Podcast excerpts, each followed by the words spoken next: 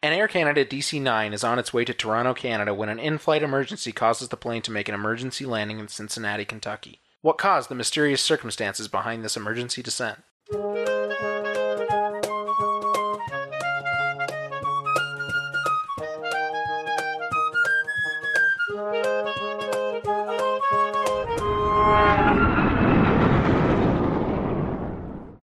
Before we get into our show today, we would like to share with you a new podcast we have found. It's called the Choose Your Struggle podcast, and the host, Jay Schiffman, tells his story and interviews people who have lived through experiences with mental health and substance misuse and recovery. 125,000 Americans die from overdose and suicide combined each year. These numbers are shocking and eye opening for many, us included. The three of us have had some sort of experiences with both mental health and substance misuse, either with ourselves or with our friends and family. We are sure some of you have had experiences of your own around these topics. Jay is trying to end the stigma behind these topics and normalize these difficult conversations through empathy and vulnerability. These topics need to be talked about, and we hope you will consider listening to the Choose Your Struggle podcast, which can be found on your favorite podcast app now. Again, check out the Choose Your Struggle podcast on your favorite podcast app now. Welcome back to the Hard Landings podcast, everybody. I'm Nick. I'm Miranda, I'm Christy. and we have Kara. Woo! Kara's back. it's been a long time. It has. We planned this to be in April of last year. Yeah. Well, I mean, this, this, year. Well, this year. You guys, You guys, know what I mean. it's because I, you guys think in school years. I do think in school years. How's it going, Kara? It's good. I'm really excited to be here. Um, I've been hearing that I should be very excited about this particular crash for a long time. So Yes. Excited is a weird word to use for that because this is a horrible thing, but that's okay. So, what are we covering today, Nick? Oh, thanks. I almost forgot my line. Oh no. So today we are covering Air Canada Flight 797. A bunch of aviation enthusiasts just went, oh, that one. That one. If That you know one. what that is, then you know what we're talking about. Welcome. You're in for a ride. So this accident occurred on June 2nd of 1983. This was a DC-9, a Douglas DC-9-32. Talked about a DC-9 recently. DC-9 is a twin turbo engine, turbojet engine, mounted at the rear, so on the tail, basically, of the airplane. And it was just a general medium-sized airplane for passengers.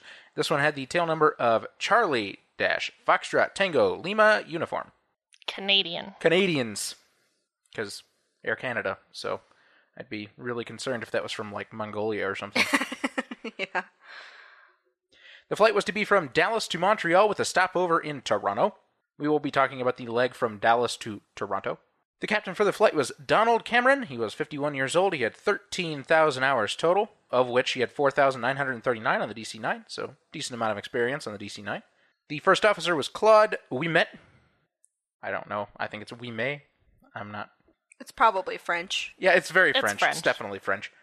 He was 34 years old. He had 5,650 hours total, of which 2,499 hours were on the DC 9.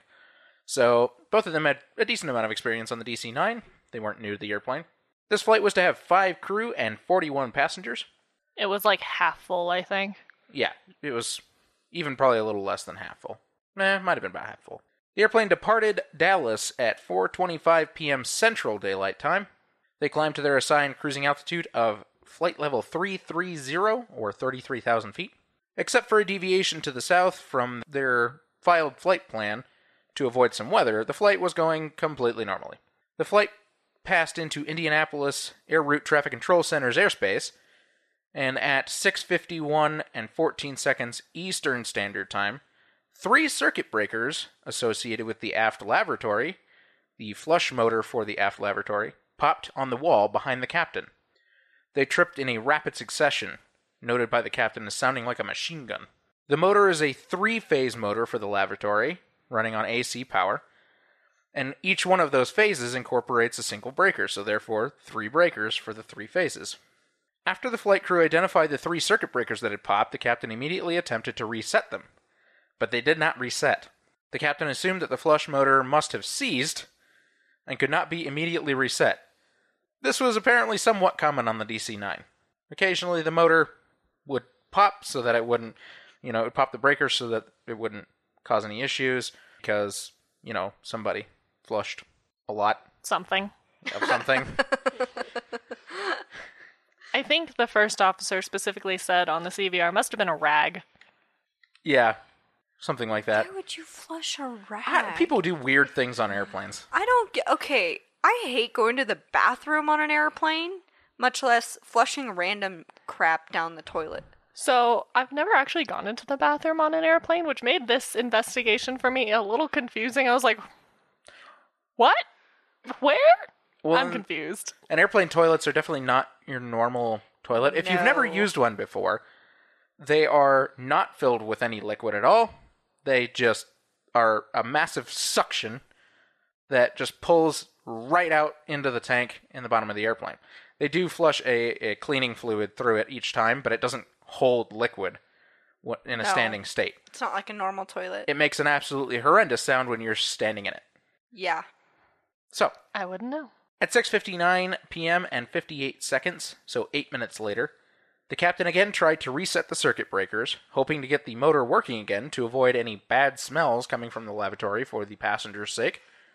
The attempt was also un- unsuccessful though. He told the first officer that the breakers just pop as I push it. So, in other words, they just as he'd push them in, they wouldn't stay in, they just pop right back out. Not much they could do at that point. At 7 p.m., a passenger seated in the last row asked a flight attendant to identify a strange odor that smelled like smoke of some kind. The flight attendant thought that the odor may be coming from the aft lavatory. Hmm. you don't say. Yep. She took a CO2 fire extinguisher from the cabin wall and opened the lavatory door a few inches to see inside. She could see that there was a light gray smoke that had filled the lavatory from the floor to the ceiling, but there was no flame apparent. She had accidentally inhaled some of the smoke while inspecting the lavatory before closing the door. That flight attendant then asked the other flight attendant nearby to notify the lead flight attendant at the front of the airplane about the situation. That flight attendant went forward, then went forward and informed the lead flight attendant that there was a fire in the lavatory. The lead flight attendant immediately instructed the f- the other flight attendant to inform the captain about the fire, then go assist the flight attendant still at the rear to move passengers forward. He also informed her to open the eyebrow air vents above the passenger seats to direct air to the rear of the cabin. The lead flight attendant then took the fire extinguisher and opened the lavatory door about three quarters open and saw no flame, but a fair amount of smoke. He saw thick black smoke coming out of the seams in- of the walls at the top of the wash basin and the ceiling. He then proceeded to saturate the washroom with CO, so with CO2. CO2, but that's the quote is to saturate the washroom with CO Okay. by spraying the paneling and the seams that were pouring smoke and sprayed the door to the trash bin in the bathroom and then closed the lavatory door.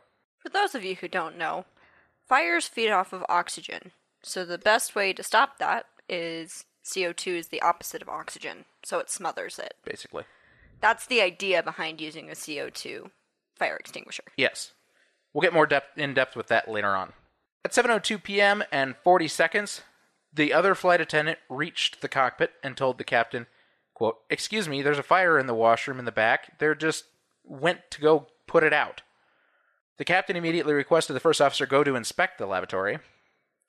The captain then donned his, his oxygen mask and selected 100% oxygen on the regulator, so he just went full bore. The first officer left the cockpit without smoke goggles or oxygen, as the plane was not equipped with portable oxygen or full smoke masks, nor was it required to. It did have basic smoke goggles, however, that he also did not bring with him to the back of the airplane. The first officer was not able to reach the aft lavatory because the smoke, which had migrated over the last three to four rows of seats, was too thick. The lead flight attendant then told the first officer what he had seen when he had opened the door to the lavatory, and that he had discharged the fire extinguisher and that there was no clear source of the fire. The first officer stated that he did not believe that the fire was coming from the trash bin and told the lead flight attendant he was going to retrieve some smoke goggles, the ones he left behind. You'll find this is a common theme. yeah. At 7:04 and 7 seconds, the first officer returned to the cockpit and told the captain that the smoke had prevented him from getting to the lavatory. He told the captain that he thought, quote, we'd better get down, end quote. So in other words, they better start descending, go somewhere. Where were they at at this point? At this point, they were over Kentucky, basically. Okay. At 7:04 p.m. and 16 seconds, before the captain could even respond to the first officer, the lead flight attendant came into the cockpit and informed the captain that he didn't quote have to worry. I think it's going to be easing up. End quote. So now there's conflicting information. The first officer has said he thinks they should descend, and the lead flight attendant says, "Oh, I think the situation's calming down. Don't worry about it." I would say go with the first officer. Well, we'll get into that. Only because Better safe than sorry. Yeah, I it's always better, especially since there's a fire somewhere. Like Yes. there's smoke coming from somewhere at and, least. And what's the phrase? And where there's smoke? There's fire. So, it's better to land and get the fire out or get the fire out first, I guess. If you can. But land and get everybody off instead of staying in the air and potentially making it a very dangerous situation. We'll get deep into that because there's a lot behind what you just said. Great. The first officer looked back into the cabin and, sa- and said that it was almost clear in the back. So obviously the smoke was clearing up. At 7:04 p.m. and 23 seconds, the first officer said, "quote It's starting to clear now," end quote, and again offered to go back to the the back the la- the back laboratory. He offered this to the captain. The captain did want him to. The captain handed the first officer his smoke goggles, as the first officer was still standing, and in order for him to get his, he would have had to go get back into his seat and reach for his smoke goggles. And the captain was kind of hurrying him along, so he just grabbed his and handed them to the the first officer to go back to the back. At 7:04 p.m. and 46 seconds, the captain told the first officer to go to the aft again. They did not discuss the type of fire at all during that period of time that the first officer was in the cockpit. Do they know what type of fire it is? At No. This point? yeah, I was going to say they don't really know anything no, about but it. here's the thing: the first officer didn't even say anything about thinking about the fire being part of the trash bin or not. So at this point, the captain still thinks it is. Oh. oh. Okay. You'll see why that's important in a minute. At 7:06 p.m. and 52 seconds, while the first officer was at the aft of the airplane, the lead flight attendant re-emphasized that the smoke was clearing. The captain still believed that it was a trash bin fire and he expected it to be put out, so he did not descend at that moment. The first officer reached the aft lavatory and intended to look inside, but the door handle was hot to the touch, so he opted not to open it, and he instructed the flight attendants not to open it either. Probably a good idea. Yes. If the door handle's hot, there's most likely some sort of uh, heat source on the other side. yeah, A heat source that wants oxygen. Yeah, exactly. So opening the door would only make it worse. Yep. During this time, at 7:05 p.m. and 35 seconds, the airplane experienced a series of electrical malfunctions, including the airplane's left AC and DC electrical systems, which lo- both lost power. Now, this aft laboratory is on the left side of the fuselage, so this starts to make a little bit of sense. If there's a fire, it might be burning through the electrical on the left side. And what time did you say that was? This was at 7:05 and 35 seconds. Okay. At 7:06 p.m. and 12 seconds, the captain informed Indianapolis Center to stand by because the flight had an electrical problem. Mind you, at this point they still have the right side electrical. 30 to 45 seconds later, the Louisville High Radar Sector Controller, who was working that flight, lost the flight's radar beacon and instead saw a plus sign with its data block, so they could still see the general information about the airplane, but it had changed symbols indicating that it wasn't properly reporting to the radar. So there was a problem with their transponder. There was a problem with the transponder because there was a problem with the electricals. Right. Yep. Oh, okay. The first officer then saw another flight attendant signaling to him to hurry back to the cockpit. The first officer returned to the cockpit and took his seat. At 7:07 and 11 seconds, he informed the captain, quote, "I don't like what's happening. I think we better go down, okay?" End quote. The captain understood and agreed, hinting from the first officer's voice that the fire was out of control. Yeah. Panic. Yeah. Panic. now the captain's getting it, and he's a little bit in a panic mode because also things are failing. At 7:07 p.m. and 41 seconds, the master warning light and annunciator lights illuminated and indicated that the emergency AC and DC electrical buses lost power as well. These were the backup systems. So, how much of this like is affecting how well they're actually flying through the air? At this point, it doesn't affect any anything major in theory. At least they don't think so yet. So the airplane's still flying smoothly, and what they do know is that they're losing some electrical power, so they're losing some of their systems. You don't have to have full electrical power to fly the airplane. No.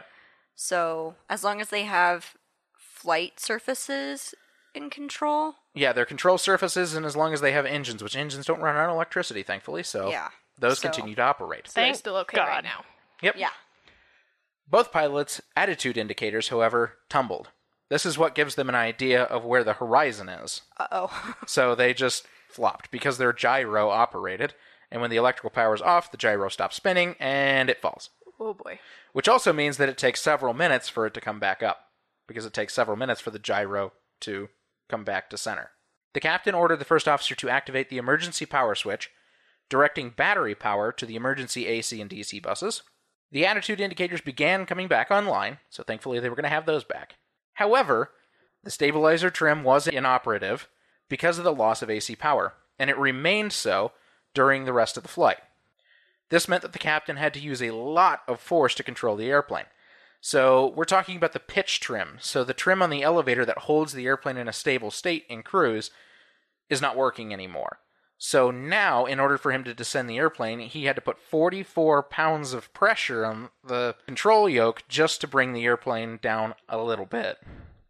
Because he couldn't trim it down forward with the, the airplane's automatic systems and then be able to control from there for a further pitch. So the pitch trim wasn't working because it was electrical. At 7:08 p.m. and 12 seconds, flight 797 called the radar controller at Indianapolis Center and said, quote, "Mayday, mayday, mayday." The Louisville controller acknowledged the call. At 7:08 p.m. and 47 seconds, the flight told the controller that they had a fire and they were going down. The controller told the flight they were that they were 25 nautical miles from Cincinnati and asked, "Can you possibly make Cincinnati?" The flight crew reported that they could make it. The air traffic controller then cleared them down to 5,000 feet. At 7:09 p.m. and 5 seconds, the flight reported that it was leaving flight level 330, so they were leaving their cruising altitude. They then requested vectors to Cincinnati and declared an emergency. They had changed their transponder to 7700 code, which is an emergency code. Anything with 77 at the beginning is an emergency code. I think we talked about that in Aloha. Yeah, I think so. So they changed their transponder to 7700, but the transponder was not working because of the loss of electrical power. So this wasn't showing up on the radar for the controllers. So this is the same thing where they're still showing up as a plus sign. Yes. Yeah, Okay. yeah. Yep. At 7:09 p.m. and 29 seconds, the air traffic controller directed them to turn to 060 degrees and told them that the Cincinnati airport was at 12 o'clock and 20 miles. So they just had to make it another 20 miles. At 7:09 p.m. and 17 seconds, an air traffic controller had contacted the Cincinnati Airport TRACON, which is the basically the departure and approach control center for the airport, to alert them to the emergency aircraft. The flight was then handed off to the TRACON controller. The approach controller at the TRACON facility then informed the Cincinnati Tower about the emergency airplane and informed them to deploy the emergency vehicles at Cincinnati. The firefighters were advised that there was an inbound flight with an electrical fire coming from the rear lavatory, so they were prepared. At 7:10 p.m. and 25 seconds, the flight contacted the approach controller and declared an emergency again and informed them that they were descending. All basic stuff. They already knew all this, but they're nervous. The approach controller acknowledged this and informed them to plan for an ILS or instrument landing system approach for runway 36 and requested that they turn right to 090. Would catching the ILS work if they didn't have any electrical power? That was kind of the problem. Okay. We'll get to that in a minute because they didn't end up doing that anyways for a whole different reason. Okay. 7:10 p.m. and 48 seconds, the flight informed the controller that there was a fire in the aft lavatory and the cabin was filling with smoke. The air traffic controller then asked, "Say type airplane, number of people on board, and amount of fuel." The first officer responded that he would supply the information later because, quote, "I don't have time now." End quote. At 7:12 p.m. and 44 seconds, the flight requested the cloud ceilings at the airport. The controller told them that the ceiling was at 2,500 scattered and 8,000 overcast with 12 miles of visibility and light rain. So there was some clouds, but they were high enough, it wasn't going to be much of an issue. At the time, the air traffic controller could tell that the flight was too high and fast to make the landing for runway 36. They were 8 nautical miles south of the threshold and 3 nautical miles east of the center line at 8,000 feet, and going way too fast. At that moment, the air traffic controller decided that runway 27 left would be the better option for landing. At 7:13 p.m. and 38 seconds, the flight was unable to tell the air traffic controller their heading because the heading instruments were now inoperative. That's a problem. So now they don't know which direction they're going. Oh, that's great. Yeah. The approach controller asked the flight to turn left. At 7:14 p.m. and 3 seconds, he then informed the flight crew that it would be a no gyro, so in other words, they didn't have the gyro operated instruments, radar approach for runway 27 left, then cleared them to descend to 3500 feet. So I thought the gyro instruments came back up. Did they stop working again? The, that's the thing. They ended up stop. They did stop working again. The attitude indicator, I believe, was still operating on the emergency, but the their heading indications had stopped working. So that sucks. Which is also run on a gyro, right? yes, generally yes. So it's a great time. Oh boy. He informed the flight that they were 12 nautical miles southeast of the airport and cleared them to land on runway 27 left.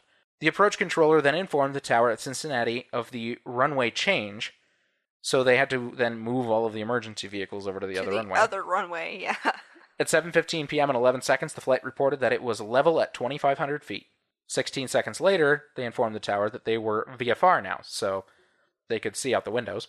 The approach controller continued to vector the flight to the runway. The flight descended to 2,000 feet.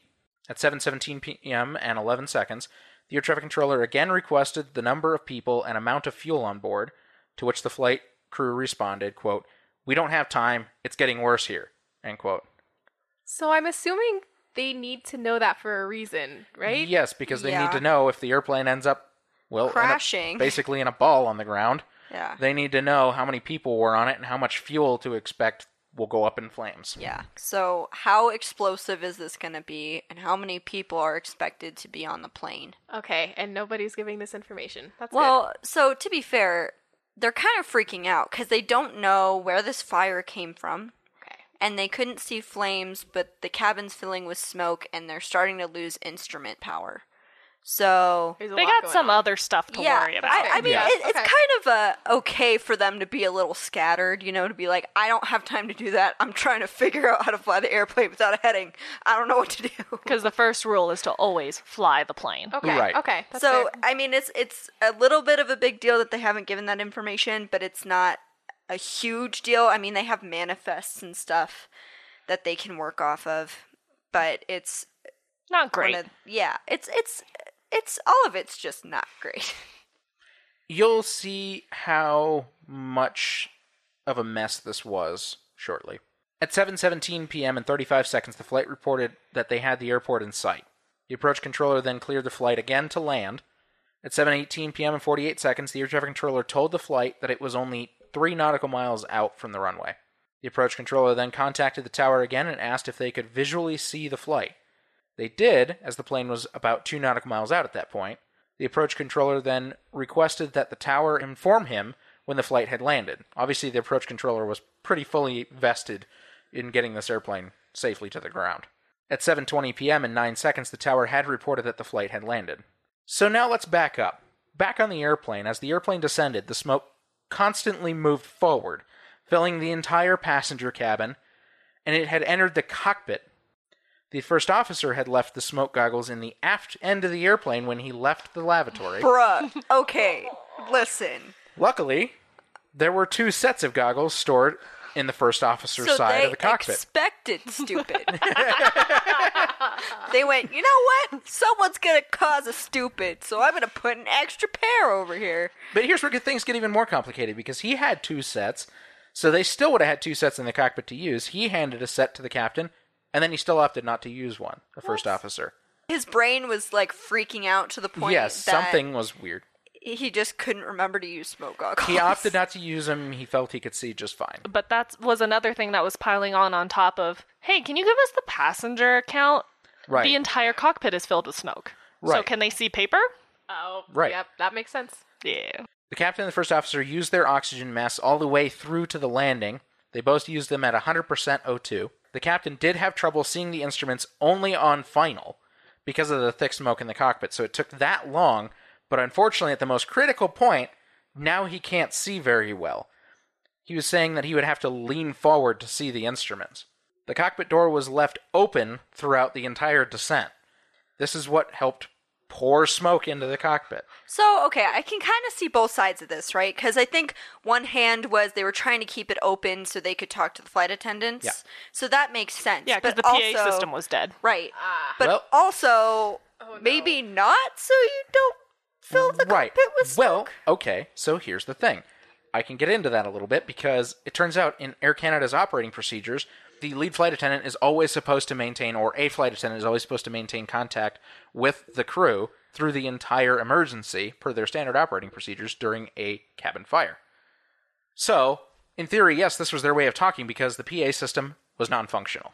Because it runs on electrical. Electricity. yeah. Yep. Oh man, Yeah, this is a bad time not for sounding everyone. good. This Nope. is a, an actual dumpster fire. Also, during the descent, Hey. a crapshoot, one might call it. A shit show. I'm sorry.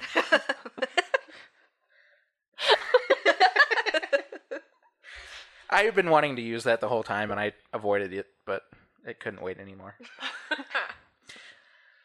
also, as they were descending, the cabin crew had been preparing the passengers for the emergency landing, moving them forward, giving them wet cloths to put over their faces to make it easier to breathe, as many of them were quite literally suffocating on the smoke. They were choking, and it was really hard to breathe. A lot of them were suffering from pain in their throat and their nose. It's a very acrid smoke. It is. Yeah. So, are they wearing the oxygen masks or? They so, are not. So, So, per standard operating procedures, I think for any airline, you can only drop the oxygen mask during decompression.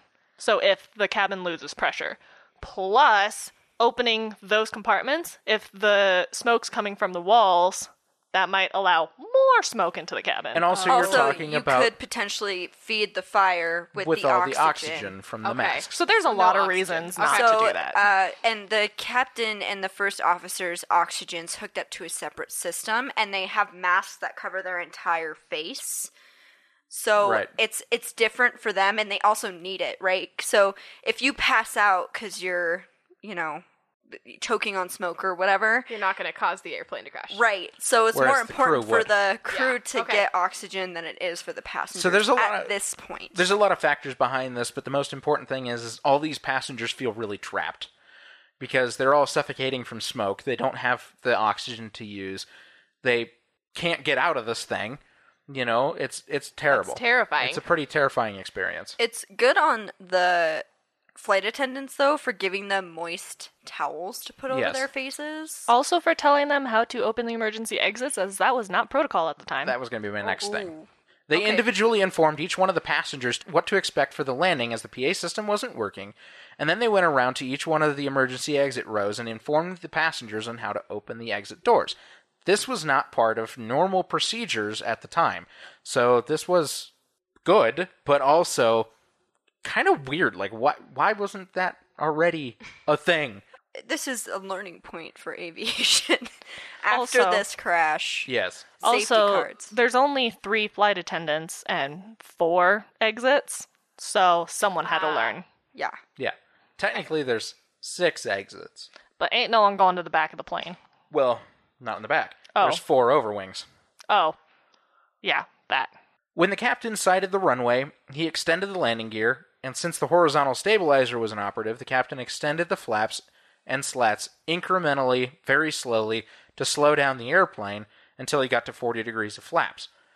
The final approach was done at 140 knots, which is a little bit fast. The airplane touched down hard on the runway, one would say, a hard landing. That I, Shh. I'm sorry. It is a technical term. It is.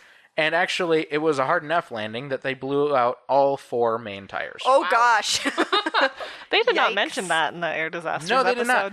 They blew out all four main tires, and they didn't have their anti-skid braking, so the airplane also had a, a lot of skidding. The airplane stopped just short of taxiway Juliet on runway 27 left, so it was only about midway down. After the shutdown checklist, both crew attempted to go back to the cabin, both flight crew attempted to go back to the cabin to help the passengers, but they were pushed back by the smoke. There was just too much smoke. The first officer used his window to exit the airplane, jumping 16 feet to the ground. The forward left door opened first, followed by the forward right door, and then the overwing exits, except for the rear left overwing exit. Didn't open. They just didn't open They didn't it. use it. Yep. The slides deployed for the two forward doors. The passengers worked their way through the smoke as best they could, not being able to see at all where the exits were. It was pitch black in this cabin. Mind you, this is still during daylight. Oh but they couldn't see anything at all. They were having the worst time trying to find the doors. One passenger said she couldn't see the door until it was dead in front of her. Yeah. Wow.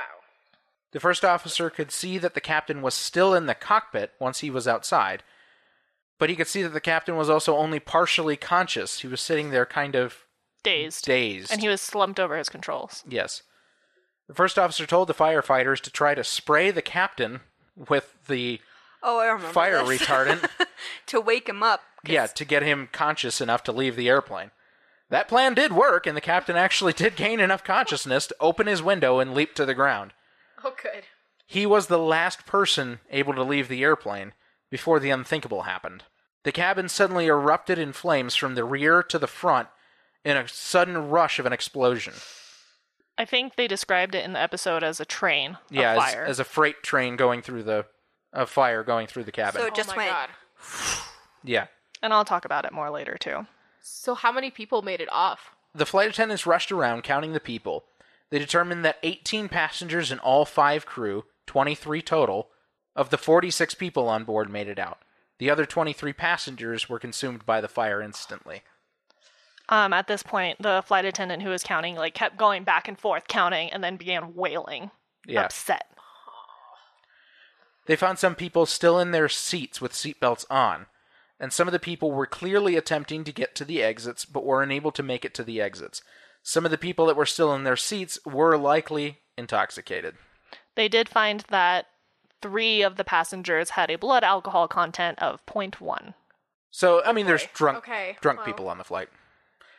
Kind of common for the time, but also there's a lot of smoke inhalation going on. Smoking was legal in airplanes. There was a lot of weird things at the time. They just- also they also weren't the only ones. They did blood tests of I think the all 18 passengers that Mm-hmm. made it off, and some of them were intoxicated too. Yep. So- and that was hours after the flight. They were still at a Oh wow. legally high limit. So you'll see on here there's two X's in that aisle that are toward the back. That's because they couldn't tell which way was the front of the plane. And they so some people started going to the back of the plane instead of the front of the they plane. were found in the aisle. They didn't even know they had just passed the overwing exits. They couldn't even couldn't see them. see. Yeah. Man. Three of the surviving passengers were seriously injured, but all others were minorly injured or not injured at all. Which is lucky. Really lucky. Most suffered from severe smoke inhalation. Yeah. The flames burned through the top of the airplane and created large holes in the top of the fuselage. This obviously fed the fire even more. The entire internal of the fuselage was charred black, and the rear tail cone had fallen off. Emergency crews used this area, which was the rear bulkhead, with the tail cone fallen off, to access the rear end of the airplane and try to put the fire out. In the picture we have on the website, you can actually see them shooting foam into the butt of the plane. Really quick side note, because that's actually the last thing I have for this. But really quick side note, but the tail cone on the DC 9 has a really, really poor history. If the airplane made even a remotely hard landing, they would just fall off. They actually talked so they talked about this in the episode. It did not come in, up in the report, which I thought was odd. But this plane had actually had that problem before in in flight. Yeah, the tail cone fell off. Oh, that doesn't sound So good. Was it a rapid depressurization? Yeah. It was because the bulkhead actually got compromised in the process. So Ah, nice. this this exact airplane had had a depressurization problem. So, okay, uh, this is a little bit off on a tangent, but we've talked about this before. If you know it's a problem, why didn't you fix it? well, in theory, they did. This airplane had seventy six write ups in, In a year. In a year. Oh boy. for different issues. All of them were addressed, all of them were fixed, but this airplane had just a really bad maintenance problems. This airplane was a pig, as it would be known, or a hangar queen. That's an aviation term for it's in the hangar all the time getting fixed. which I end up not talking about because it wasn't in the report. So I didn't have a lot to go off of that was verifiable, I guess. That was all in the mm-hmm. episode, which There are some things they said in the episode that aren't quite agreed with with the report, so I'm kind of sticking to the report on this one. Yes. This was a particular sore point for this airplane, though, because normally DC 9s, in theory, actually weren't that unreliable. This one in particular, though, was. Um, oh man. And then I have that's the lavatory, That's the lavatory. Wow. and that you can see out the tail cone. Yeah, so this is the aft lavatory with the aft wall, and then you can see on the left side where the aft pressure bulkhead just wasn't. So what we're looking at right now is the sink. And that goes all the way to the outside where the tail cone just doesn't exist anymore. Wow. That is just Obliterated. Yeah. That's completely destroyed. crazy. Yeah, they don't show this in the episode either. Now we'll get into how weird this was. yeah. Please do, because I'm very confused. We Okay. uh we call this one, by the way, toilet, Toilet fire. fire. That's what we've been referring to it as this entire time we've been putting it off. Hey, when are we recording the toilet fire again? yeah. This okay. is why. Yeah. Although the NTSB was first on the scene, having gotten there within the hour, they were not the first to start investigating. The Federal Bureau of Investigation, or as the report spelled it, J- Jinvestigation, There was a lot of typos in this report. It was really weird. It was typewritten, to be fair. Yeah. So But So- oh. it was like there was a lot of weird things. Like, there was a lot of places that were missing spaces, and yeah, so the Federal Bureau of Investigation. the FBI. aka the FBI. or the FBJ, as it were. God, we're a mess. Okay. We were the first to perform analysis. They were delivered the following items from the aft lavatory samples of waste tank water, to which I'm like, Ugh. fiberglass insulation, an aluminum shelf, fiberglass flooring, soot deposits from the service panel access door, and a plastic vial and maintenance tag found on the floor. Does the FBI usually get involved? Only if they think that there's foul play involved. And there was some theories. Okay. However, they were unable to find any flammable accelerants, and the soot only contained things you would expect from the burned panel and fiberglass in the walls. They also did not find any evidence of an explosive or incendiary device which would have left a chemical residue. So we haven't talked about Lockerbie yet. but- Lockerbie? Locker Lockerbie? Lockerbie. Yeah. Lockerbie. At this point, bombs on planes weren't unheard of. So when something like this happens, the FBI, especially in the United States, the FBI kind of just makes sure that it wasn't a bomb. Okay. because if makes it sense, is, they're the ones who have to do the investigation. I mean, this definitely looks like it could have been. So Yeah, in-flight fires are rare, but also extremely serious events, and usually lead to the airplane being worthless in the end, as this one was. It was a whole loss. And beyond that, the you know anything done in a lavatory was kind of seen as suspicious. I mean, people could smoke in there, and there was ashtrays and stuff, and that was legal at the time. So there was a lot of theories floating around about could somebody have done something else and thrown something else in there. Okay, so now the NTSB could get a move on. They initially had a list of five suspected ignition sources, though the FBI eliminated the first two of an in- explosive or incendiary device or deliberate ignition. The remaining suspects were a burning cigarette, the toilet flushing motor, or the flush motor electrical harness. They did find a sixth suspect later in the investigation, but I'll get to that. Let's start with the cigarette. One clue that bolstered all of these theories actually was the CVR, which was successfully recovered, as was the FDR.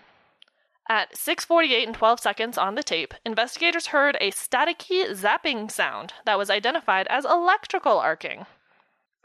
We've talked about that before. It's what happens when wires are exposed to oxygen and electricity basically zaps like little bolts of lightning. Between the wires. so check into Swissair, which I believe was episode 9 if you want to know more about that. This sound was repeated again three seconds later, four times at 6:51, and twice more at 7 o'clock. The crew member said they did not hear these sounds. Both the CVR and FDR stopped recording at 7:07 and 41 seconds, which was when they were still in the air and they lost power. That was exactly the moment that all power was lost except to critical systems. So, makes sense. Now back to the cigarette. Uh, cigarette fire is not an uncommon problem, as this was during the time when smoking was allowed on planes up until 1995. Passengers would often smoke in the lavatory and then dispose of their cigarettes in the waste bin. Even though there was. Things saying- Ashtrays? there were An ashtray. signs on the trash bin saying not to put cigarettes in the. But they put them in the trash bin anyways instead of the ashtray. Let me show you kind of why though. So there's a picture of the lavatory diagram in the report. There's also a weird typo. If you look over, like where it says aft wall, it looks like a bunch of lines got moved over. So Nick photoshopped it to make more sense. I corrected the problem they had. the report was just something was really wrong with that. So you can kind of see that the ashtray is right next to the trash can above the sink. Oh, okay. So people could have probably accidentally put it into the Or just been trash. lazy. They're Or- like, eh, I'm almost there. Yeah, True. I don't know. It was ridiculous, but yeah, they threw 'em- They would occasionally throw them into the trash bin, and it would light on fire. That was not an uncommon problem on the DC-9 Or on any plane. or on any plane. Oh boy. Since the majority of the fire damage was actually below the lavatory, that's where investigators determined the fire had to get to. So the f- cigarette would have had to cause a fire that propagated from the top of the trash chute to the lightning hole, which is spelled lightening, not lightning, where the flush motor harness wires ran through. It's basically a hole that has a huge snake of wires running through it. And it was just for your reference. So you see all these amenities like the sanitary napkins, the sick bag, all that stuff. Mm-hmm. It's in the floor under that. So there's Okay. a hole going into the fuselage under the lavatory. Yeah. Okay. So there's a hole with wires in it. Now, there is a fire extinguisher built into the trash chute, as it turns out, and it is a Halon fire extinguisher. And it's totally automatic. Yep. Oh. It did go off at some point, supporting this theory, but the lightning hole was several feet outward and well below the top of the trash chute. Investigators determined that it was unlikely that a fire burned from the trash to the snake of wires without being detected for 11 minutes. This was supported by the fact that there was trash in the bin that was slightly charred but not fully burned. So even after the rest of the ah. lavatory burned, there was still trash in there that wasn't burned. and you saw that picture of the lavatory. Yeah, it was. It everything was probably burned. didn't start from the trash bin then. Also, Correct. I don't think it said anywhere, but I don't think they actually found any cigarettes in it. I mean, a cigarette would have burned Yes. beyond recognition. Yes, probably. Well, I mean, if they had filters, it might not have. Still. Anyways. Anyway. But this theory does not completely rule out a cigarette, which was not mentioned in the air disasters episode, I might add. Let's take a look at the picture of the lavatory. Right above the sink is the waste bin, as I mentioned, and lower and to the right is the amenities area with sanitary napkins, sick bags, etc. This amenities area was almost completely destroyed by the fire, so intensely that part of the aluminum shelf was melted. The back of this area is part of a void that is joined to the waste bin chute that happens to have a 4x4 inch that a cigarette could fall through if the trash bin was not properly secured. This notion is supported by a vial and a maintenance tag that were found in this area. This had been known to happen on other DC 9s in other airlines too. So you would throw something away and it would end up behind the amenities area. So then, if that happened with a cigarette, then that would make sense that everything over there was completely burned, but not the trash. Can you imagine being that one person that threw away your lit cigarette, and caused the entire plane to go down No. flames? It's a bad time. Can you just imagine, like, the crew's like freaking out, and you're like, "Shit." I just put, I just had a cigarette back there. Uh, you also might have died. Well, Yeah. yeah. but you know, I'm like I'm saying like as they're descending, everyone's freaking out. Smoke starts seeping into the cabin, and you're just sitting there like, You could also be drunk out of your mind. true. Yeah, it turns out But there was still, a few you'd of be those. like, This is weird. I can't Damn. breathe. so, in this instance, you'll also notice that in the lavatory there is a cold air supply, basically an AC. It had been shut off at the time, but the pipe leading to that outlet had been melted in the amenities area, providing oxygen to the flame. oh no. Oh. The investigators were unable to rule out this cigarette falling possibility. Another possibility, though, the investigators conducted tests to determine if the fire was caused by an overheated toilet flush motor. In this test, it resulted in high temperatures of 803 degrees Fahrenheit, but it is not hot enough to ignite anything near the motor. And this also caused internal damage to the motor that was not found on the accident plane. Additionally, for this to happen, three different failures must all take place in order to have a flush motor overheat during flight. One, the motor must seize. Two, the flush button has to be pushed in intentionally or gets stuck in that position. And lastly, the 10 second cycle timer must fail. This timer resets the motor so that even if the flush button gets stuck, the motor will cycle to off after 10 seconds. This timer circuitry was found to be operational. Investigators determined that the flush motor was unlikely to be the ignition source. The next possible ignition was the flush motor wiring harness, which had caused the tripping of the three breakers along with the arcing sounds I mentioned earlier. This is that wire snake running behind this whole wall into the floor. As I said, they knew that this portion of damage wasn't caused directly by a burning cigarette, but they wondered if the hole around the wire snake could have caused damage as well. Were the wire suspended through the hole properly? Was there a protective ring around the hole to prevent chafing? They tested these theories and found that it would have taken a lot of force and effort to chafe away the insulation, and it was unlikely that this was the cause of the fire. Now for that sixth possibility I mentioned. Investigators found, while looking at that wire harness, a short circuit with a metal floor beam. There was a notch burned into the floor beam and chafed areas on both engine generator feeder cables that would have happened if wires were not properly supported at that point to avoid chafing. There is evidence that up to 40 amps of electricity was flowing through this wiring and would have provided enough heat to ignite this through the short circuit. Because of the extensive fire damage, though, investigators could not determine one way or the other if wiring was properly secured and protected, and could not conclusively determine that the fire was started from a generator feeder cable fault. The long and the short of it is, investigators could not determine what ignited the fire. But they do know it originated somewhere near the rear lavatory. Now let's look at the path of that fire for a minute. Except for under the lavatory, the lowest and most aft point, respectively, of the fire were the amenity section of the lavatory and the aft pressure bulkhead. The fire traveled upward and forward, as this was the direction of airflow, or of oxygen. If you look at the picture again of the left side of the plane, you'll notice a large rectangular scorched patch of skin by the number one engine on the left side. Do you all see it? Mm-hmm. Yeah. You see that Yes. black rectangle that's vertical? Yes. Yeah, yeah, yeah. That's exactly where the lavatory is. That's the contained within the walls of the lavatory. Hmm. Okay. The fire ate through and used the space between the lavatory wall and the plane's outer skin as a flue, like a fireplace, leading the smoke and fumes to the ceiling, which then entered the cabin through the ceiling and the side wall liners. That's where all the smoke came from.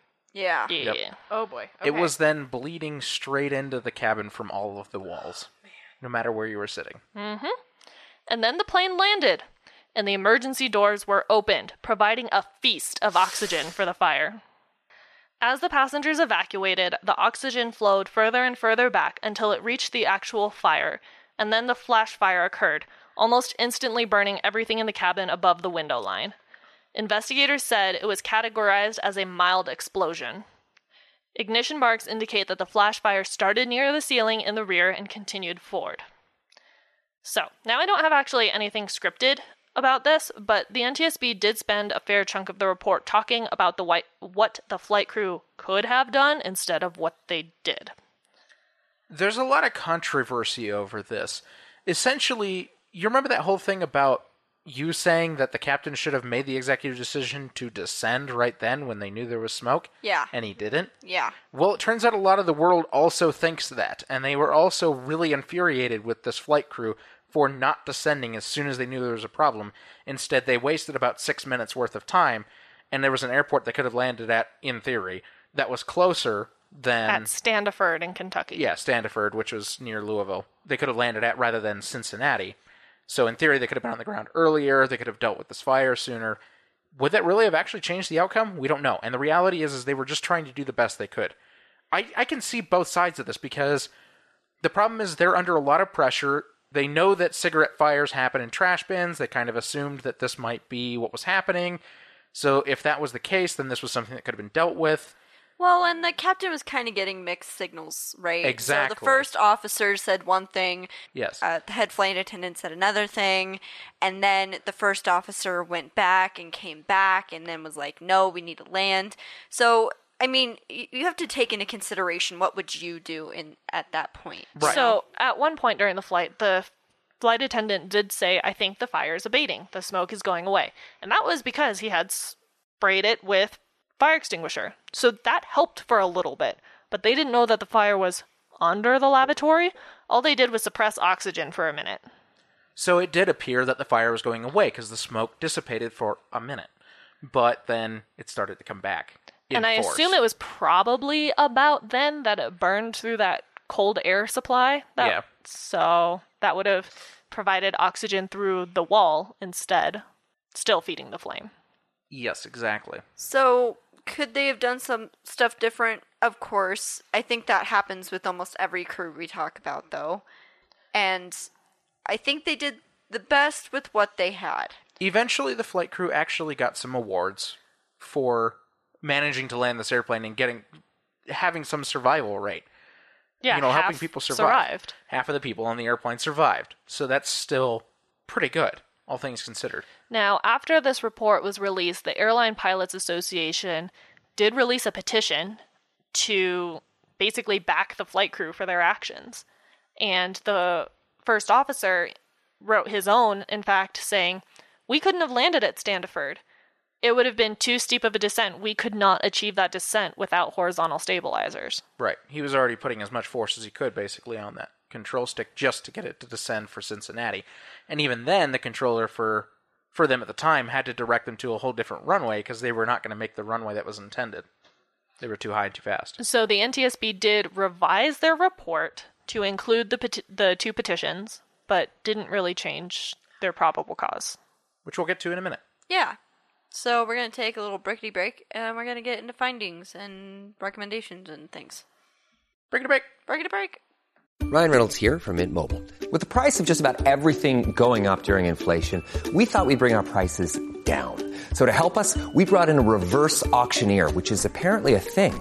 Mint Mobile unlimited premium wireless. Ready to get 30, 30, bit to get 30, bit to get 20, 20, 20, bit to get 20, 20, bit to get 15, 15, 15, 15 just 15 bucks a month. So, Give it a try at mintmobile.com slash switch.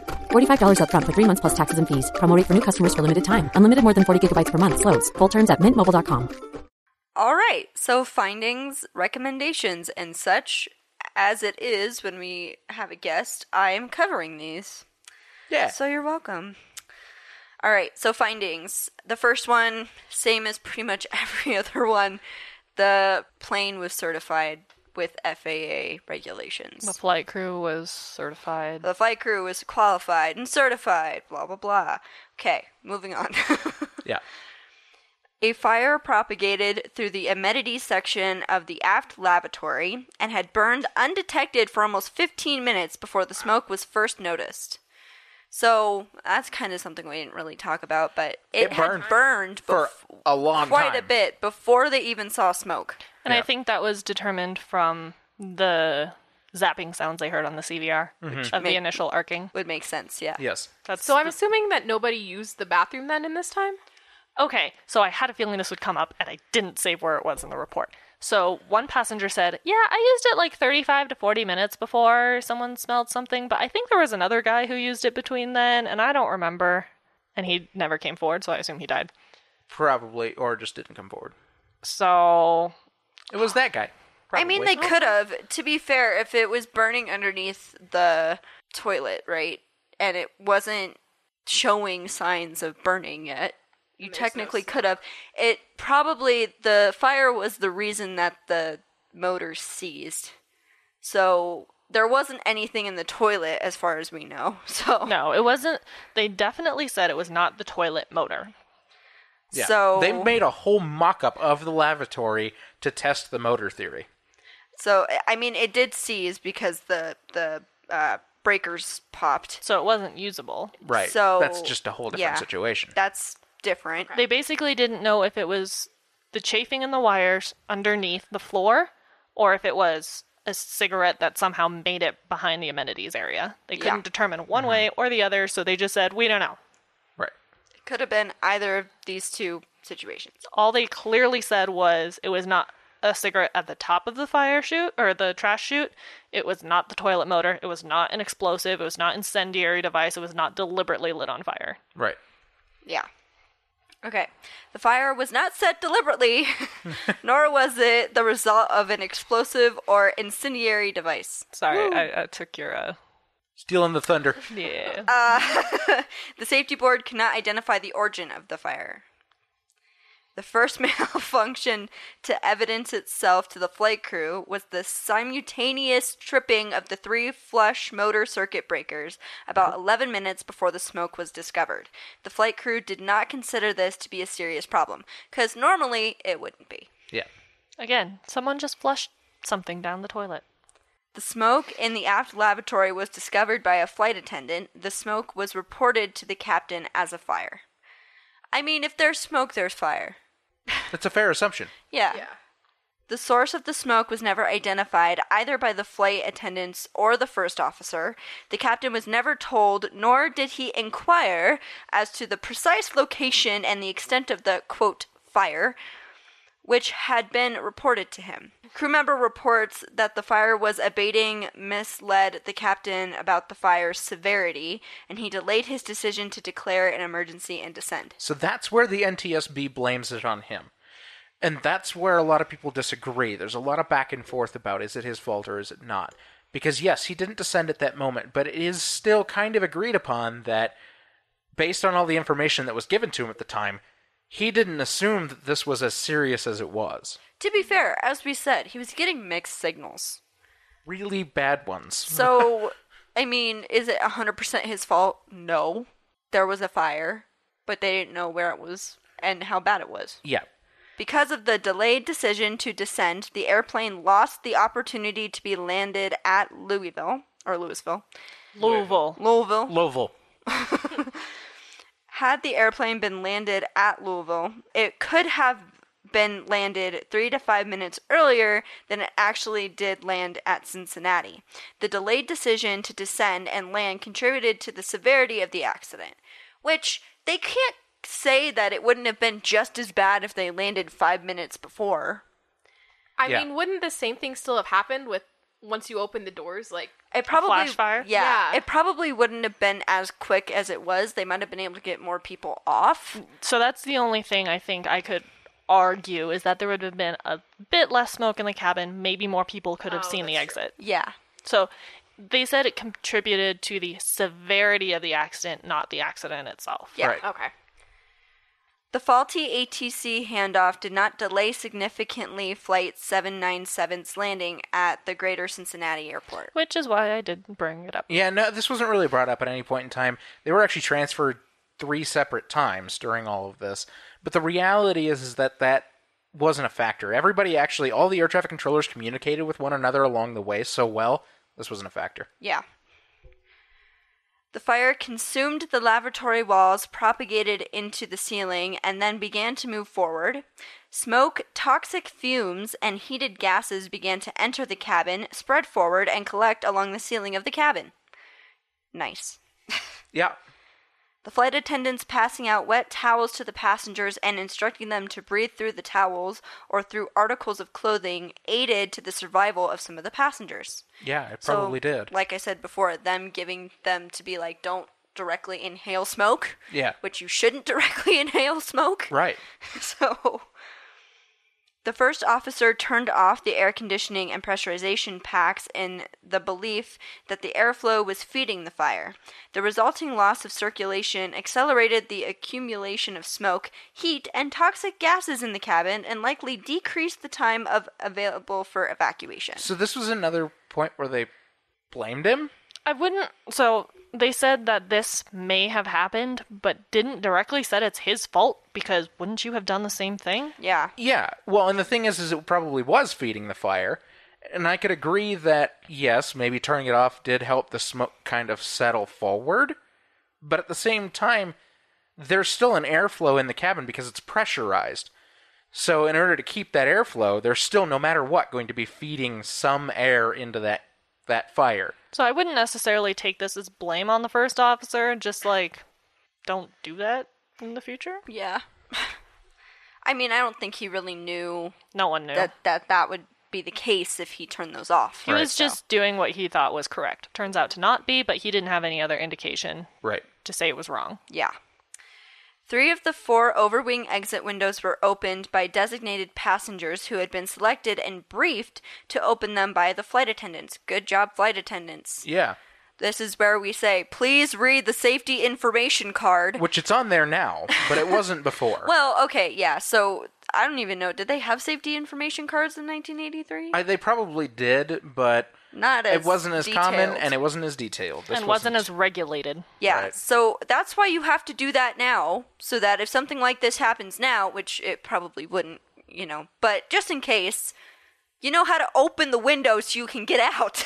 right. There's a lot of things that come from this, and we'll get into that. yes, Yeah. we will. Okay. When the airplane stopped, smoke had filled the cabin, and visibility within the cabin was almost non existent, two to three feet above the cabin floor. People were crawling, by the way. Which, uh, so if you ever learned in school when there's smoke, you should crawl. Yeah, you should probably do that anyway. Makes sense. Yes. Because you're underneath the smoke. Smoke floats to the top. Yes, and some people did this, but they were still in the smoke eventually because it was so yes. bad. Also, you had the potential to get trampled. Yeah. Yeah. Which is also where I say, please don't panic. Yeah. Did that happen on this one? We Or don't do know. We know that. Okay. We don't know. Yeah, I don't. I don't know. There were no details about it. Doesn't mean it didn't happen. Mm-hmm. A flash fire occurred within the cabin within 60 to 90 seconds after the doors and overwing window exits were opened. Flames from this fire were not evident until after the survivors had left the airplane. Flames from the original fire never were evident within the airplane or to persons on the ground. Wow, I didn't realize it was that quick. It was that quick, but here's the thing. Actually, per standards now, for emergency situations with airplanes, this wouldn't have been an acceptable amount of time for an evacuation. That would have been too long. For the amount of time that there were still half of the passengers on board, Yes, so that was too long. We'll get into why that is in a minute.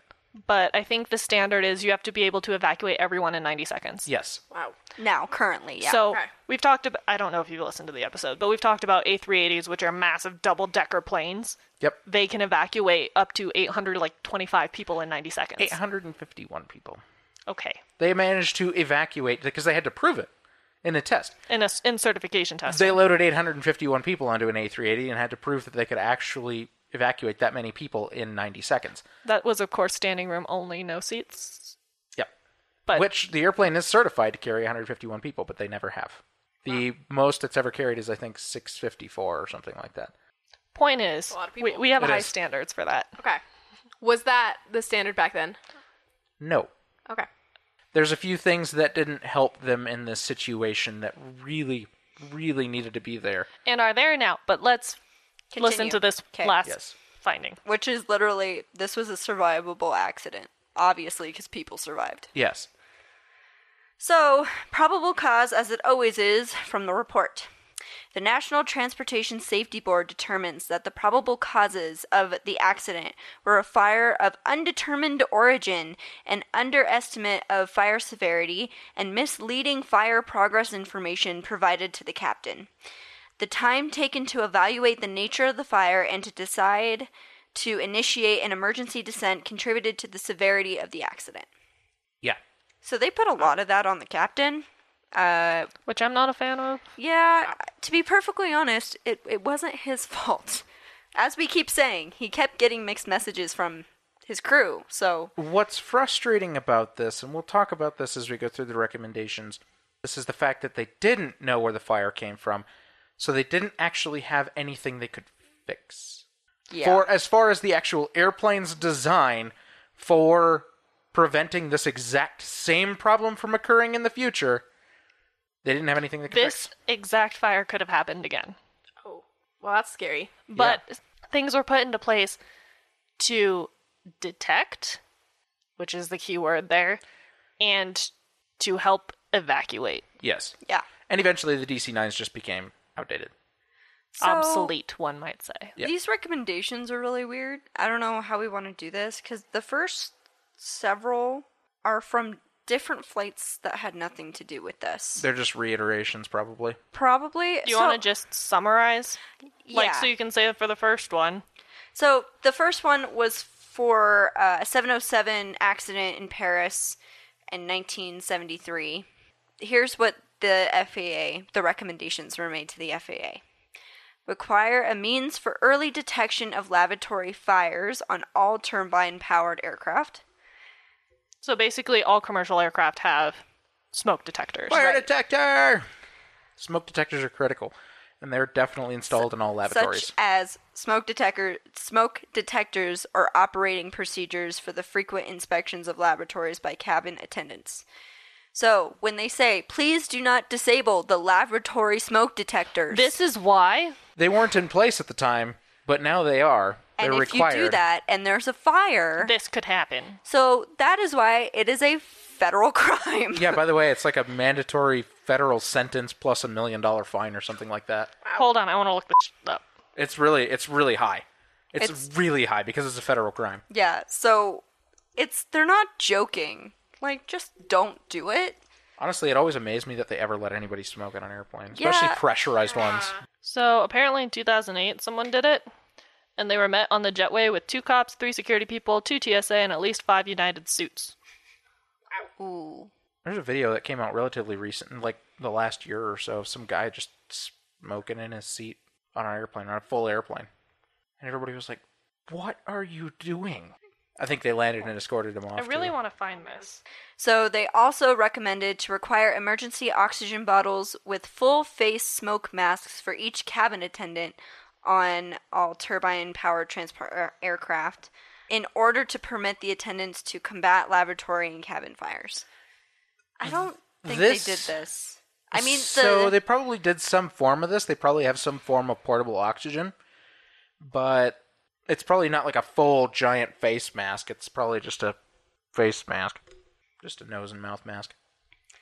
They also recommended to organize a government slash industry task force on aircraft fire prevention to review design criteria and formulate specific modifications for improvements with respect to the fire potential of such enclosed areas as lavatories in turbine power aircraft operating under the provisions of Part 121 of the Federal Aviation Regulations, which is commercial aviation. Yeah, what they did was ban smoking and make smoke detectors mandatory. Yeah.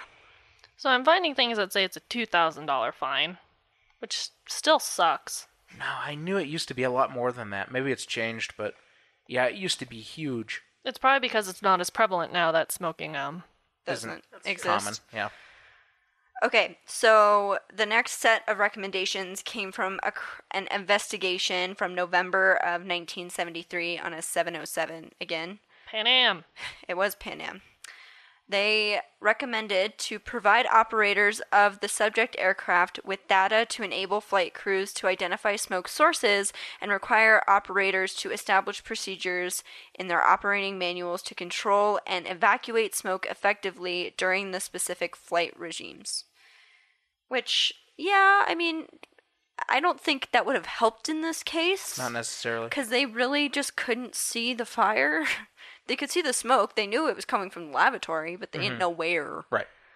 They also recommended to require that in one time inspection be made of all smoke goggles provided for the flight crew of all transport category airplanes to assure that these goggles conform to the provisions of the Part 25, etc., etc., of the Federal Aviation Regulations. So making sure the, the smoke goggles work properly. I don't think they really had a problem with that. It was more just that the f- the first officer kept leaving them behind. And didn't Whatever. wear them anyways. Yeah, and then didn't wear them. And then I'm just going to read the full thing because this is like crazy.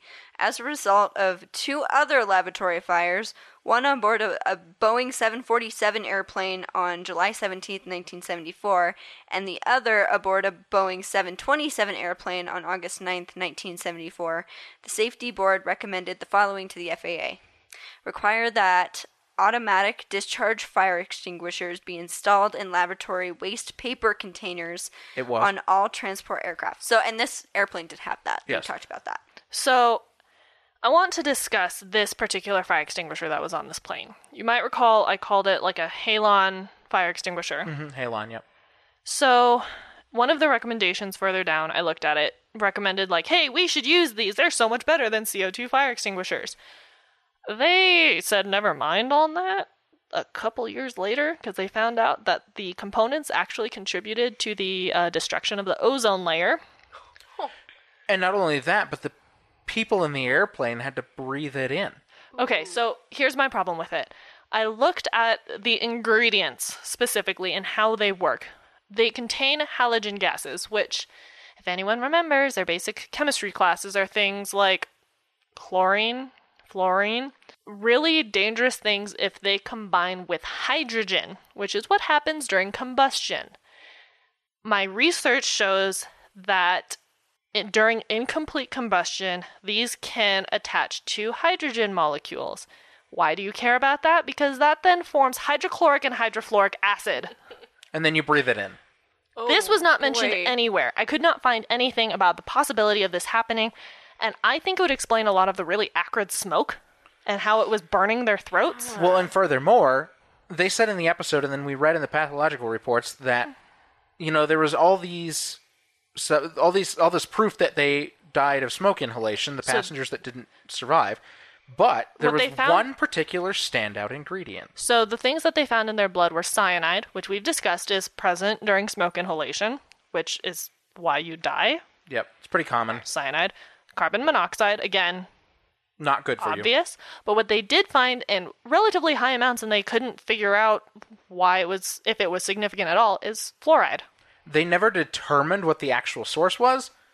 I think it was the trash fire extinguisher. It's pretty obvious that the trash fire extinguisher probably once the smoke was flowing through the cabin, it pulled, it sucked in the fumes from that fire extinguisher and threw it throughout the rest of the cabin. So, this is pure speculation on my part with the limited chemistry knowledge that I have that potentially there could have been like some kind of vaporized acid in the air from this fire extinguisher. Again, pure speculation. I'm just blathering on about stuff I don't really know about, but am I that like far reached to think it's a possibility? Because they couldn't prove where else it came from. There was no materials in the airplane that burned to cause that. Nope. So, the other thing from what I could find, yes, these fire extinguishers are no longer used, or at least installed, in new airplanes. However, They still have them in old airplanes? yes. Oh, good.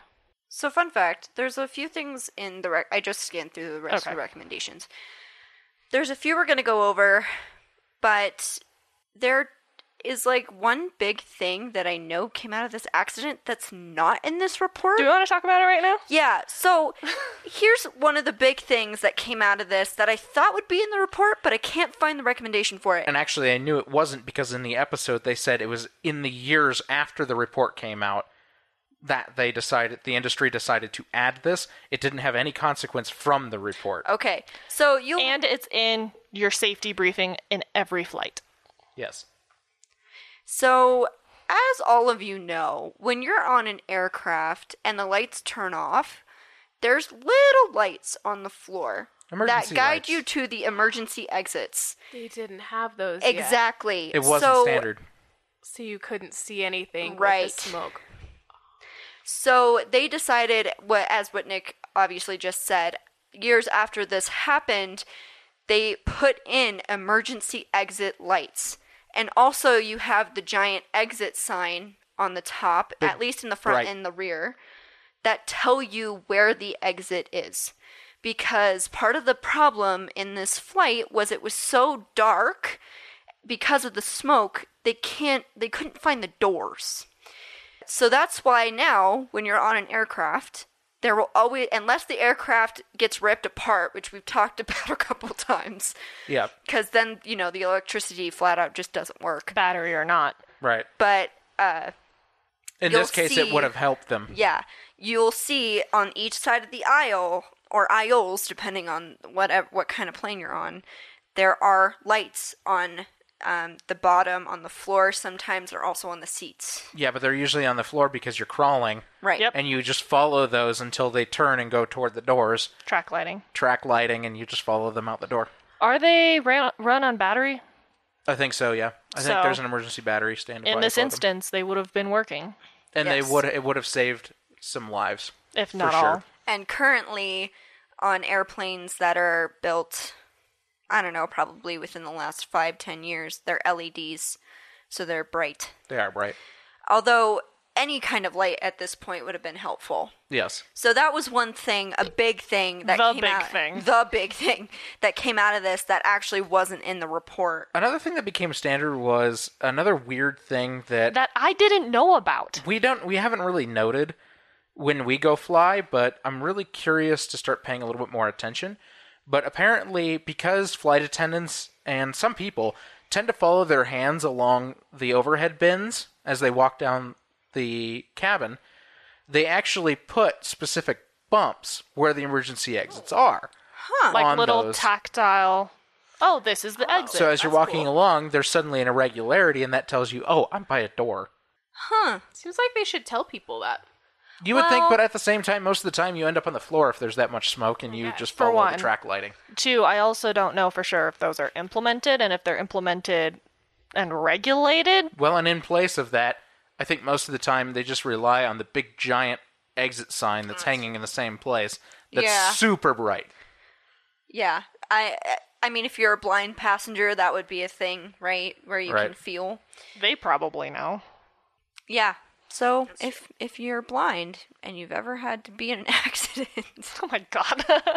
which by the sorry. way would suck, so hopefully you haven't. I'm but sorry. Let us know. if if you're a flight attendant or crew or maintenance who happens to know off the top of your head if those are there, let us know, Yeah. I guess. So basically, I'm gonna sum I'm gonna sum these up. I'm not gonna read them because we've kind of already talked about them. So the last couple, which actually pertain to this flight, not previous flights, mm-hmm. have to do with the crew members taking immediate action, knowing the severity, knowing where they need to go, etc. Right? So everyone's on board together Yeah. and understanding the urgency of the situation, So, which this, I think is kind of bunk because yes, but I will say that the standard in airline transport operation or any type of transport operation anymore is if there is any sign of smoke anywhere inside the airplane, the immediate action is to descend. That is Yeah. number one. So that has changed. And I think uh, that really was able to become commonplace when cigarettes were removed from the equation. right. Because cigarettes being part of the equation, well, there's smoke. eh, somebody probably had a cigarette. You know, that was still kind of commonplace, so it wasn't totally out there to assume that a cigarette caused some minor fire that could be put out. Well, in this case, obviously that didn't happen. Something much worse happened, a fire they couldn't put out. But once you took that cigarette out of the equation, then the industry was really able to say, if you smell any type of smoke at all, immediately descend. Also, if you're a passenger and you realize that there's smoke or you smell smoke, tell somebody. Immediately. Uh, don't just think that uh, that the crew members already know. Right. I mean, it was good on that passenger that did say something immediately. Yes. Just you know, just be sure to be. It's about your safety too. Well, and you as a Yeah. passenger are the majority of people on the flight. Yeah. So So if you smell something that you don't normally smell in the air, immediately tell a crew member and say, "Um, it smells a little weird over here. I don't know what's going on or I smell smoke." Yeah. because you could be the one who ends up saving everybody's life. Yeah. Now, there is one thing I want to say to not mislead people. When you're landing in humid climates or taking off from humid climates, occasionally when you are sitting at the gate, you will see white smoke, quote unquote, coming from the side panels. That's condensation. Yeah, it's condensation. That is normal. Don't freak out. It's because the engine literally pulls that air in and then condenses it and compresses it and pushes it into the cabin. That is Yeah. literal humidity. I know it sucks. It is not going to kill you. I mean, you can tell a crew member and they'll tell you, "Oh, it's just condensation." Yeah. And it doesn't have a smell, so that's how you know it's not smoke. It doesn't Yeah. smell like smoke, it just looks like smoke. I just don't want to mislead anyone Yeah, on that one. the most the most common cabin smoke incidents that happen these days usually come from behind the cockpit panel anymore because we went from using uh, manually operated gauges using gyros and pitot tube operated to now majority electronic instruments in the cockpit. So There's a most, lot of wires. most wires that end up causing problems are usually in the cockpits these days. And that's why now it's a lot quicker for them to respond because when the smoke starts to fill in the cockpit, the crew knows it immediately and they descend. Yeah. Also, they ask that there are manuals to show how you use the fire axe. Okay, so I can talk about this one a little bit. I can talk about this one a little bit actually because what happened, and I read this just very briefly, what happened is apparently it was part of their standard procedures that if the fire was not evident, that they were the flight attendant that knew where the fire was coming from, roughly, was supposed to use the axe to access the area to put the fire out. That was part of the operating That's procedures. the next recommendation is to make sure they know that they need to use the fire axe. and they didn't and here's why because they didn't want to assume that this fire was anything that bad at the at the moment and so the lead flight attendant actually literally said his excuse was the the axe is behind the captain in the cockpit and if he went up to get it the captain would have known and then he would have assumed that it was a much worse situation and the flight attendant the lead flight attendant at the time didn't think it was a much worse situation and people died. so there's a whole story behind that, and that's the gist of it. But basically, they asked him, "Why didn't you retrieve the axe and then cut into the the walls The in the aft galley, galley yeah. to get the fire?" And he said, "Well, I thought about it, but the the axe is behind the captain, and I didn't think it was a serious situation, and I didn't want to go get the axe where he would have seen me get it." Also, here's my slight counter. Not saying that he should be excused for that in the slightest, Mm-hmm. but that would have also given it more oxygen. Yes, I agree with that too. Yeah, so but I think that's why they didn't push the issue much more than that. If they could see the fire, though, they Yeah. could put it out with an extinguisher. and that was the the theory, and that was what the operating procedure said to do. I wonder if that's why the floor is made of fiberglass, which I thought was really odd, is so that you could just axe through it. Yes. Yeah, probably. That and it's light. Considering. Yeah, it needs to be light. I mean, it could have been made of aluminum Yeah, but fiberglass is nice too. and flammable. Mm-hmm. Yes. You don't say. So that's it for the recommendations for the most part. And the resulting actions. Yeah. So this this flight really did change a lot of things actually when it comes to evacuations, and I think it kind of And fire detection. this was one of those really big like take a look at yourself in the mirror moments for the industry Yeah. where they kind of went, wow, we've been really lackadaisical about a lot of things. And while this hasn't been a problem before, it's proving to be a big problem now. Yeah. And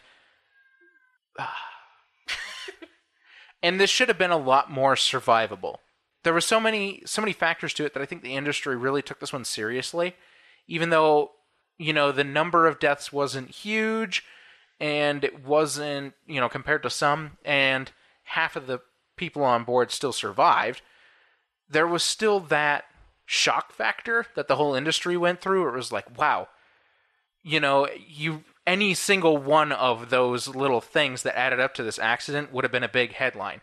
To have all of that showed Yep. that the industry was completely complacent. Well, and then the scarier part was they can't prevent that fire from happening in the future, so they need to prevent that severity. right they needed to prevent the deaths over the cause So they also put a recommendation in that I didn't read because it doesn't pertain to nowadays, where it seals off that little edge that a, a cigarette could have gone through. Oh, the little yeah. hole The little hole. Uh, it wouldn't happen now because you're not supposed to smoke on airplanes. So that's why I left it out. again, the DC9 became obsolete too. Um, eventually, we got the Mad Dogs, the MD 80s series, but those had some different developments. They were also bigger airplanes, so that changed things. And then now those are pretty much gone as well. So And like I said, you don't, you can't smoke on an airplane. yeah, everything's changed. Well, technically, they weren't allowed to smoke in the lavatories then. As it turns out, there were signs, but Mm-hmm. people still did it. And people Well- still try to do it. yes, because they would rather just have you do it out in your seat where it's seen. And there used to be just ashtrays actually in the arm handles. So why was there an ashtray then in the bathroom? Actually, they're There still, still there. are. They're still there. Oh, because interesting. Even if somebody does smoke in there, they would rather they have a safe place to put that cigarette out and put it away So this doesn't happen. so that the airplane doesn't burn.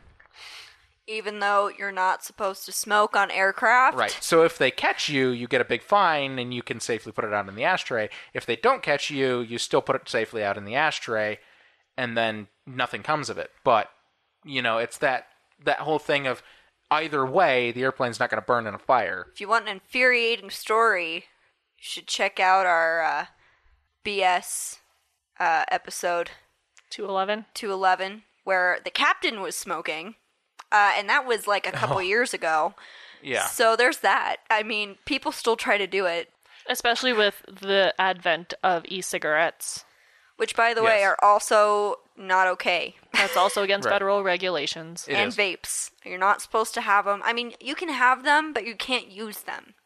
Right. Also, it's kind of just rude to do around people who don't smoke.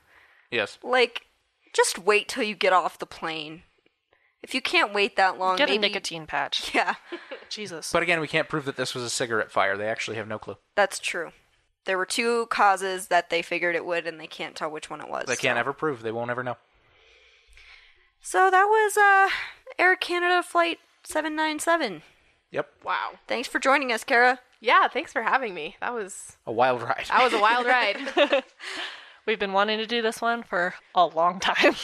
Actually, do you remember when we were sitting at that wing place and we were I deciding? do. Yeah, that's when we decided. I was like back in like February. Yeah. yeah. A long time ago.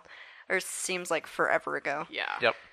Thanks for listening. As always, if you want more content, check out the Patreon, which is on the website. All the stuff we talk about, pictures, diagrams, are on the website. Obviously, we have this is the actually this airs on December 1st. So, happy holiday season everybody. Yeah, that. And our new theme for the aviation stories is holiday stories. Holiday flights, whatever you got. Holiday, Holiday trips. disasters. Oh, I hope not. She went there, not me. I I mean, it could be a disaster in any sense, right? Like you had to go visit a family member, you didn't want to. Like I get it. I don't. All my family members live here, and I don't want to visit them. So We all have disastrous families in some capacity. uh, your your your trip nightmares where the lines were horrible, the people were terrible, whatever. You know. Oh, we can your- talk about our uh, flight to Miami where they were playing Let It Snow. And I was like, the hell? Yeah. It's 90 degrees outside. yeah, Also, this, I believe, is the episode that has the ad. So go check out the Choose Your Struggle podcast. and uh, we hope everyone is staying safe and stay healthy. Please wear a mask. Please, we're asking for others because obviously it's a problem. so. Anyway, we hope everyone has a great holiday season. We're looking forward to the holidays, and we'll catch you next week. Keep your airspeed up. Please like and follow us on Facebook and Instagram at Hard Landings Podcast and on Twitter at Hard Landings Pod. Subscribe and leave a five star review on the platform you are using to listen. if you would like to see photos and sources for this episode, please visit us at hardlandingspodcast.com, where you can also leave us feedback and ask questions. This episode was researched and written by all three of us. Our theme song was written by Miranda and performed by all three of us, plus Leo. And our logo is by Naomi from Not a Monster, Not a Boogeyman. Thanks for listening. Catch you next time.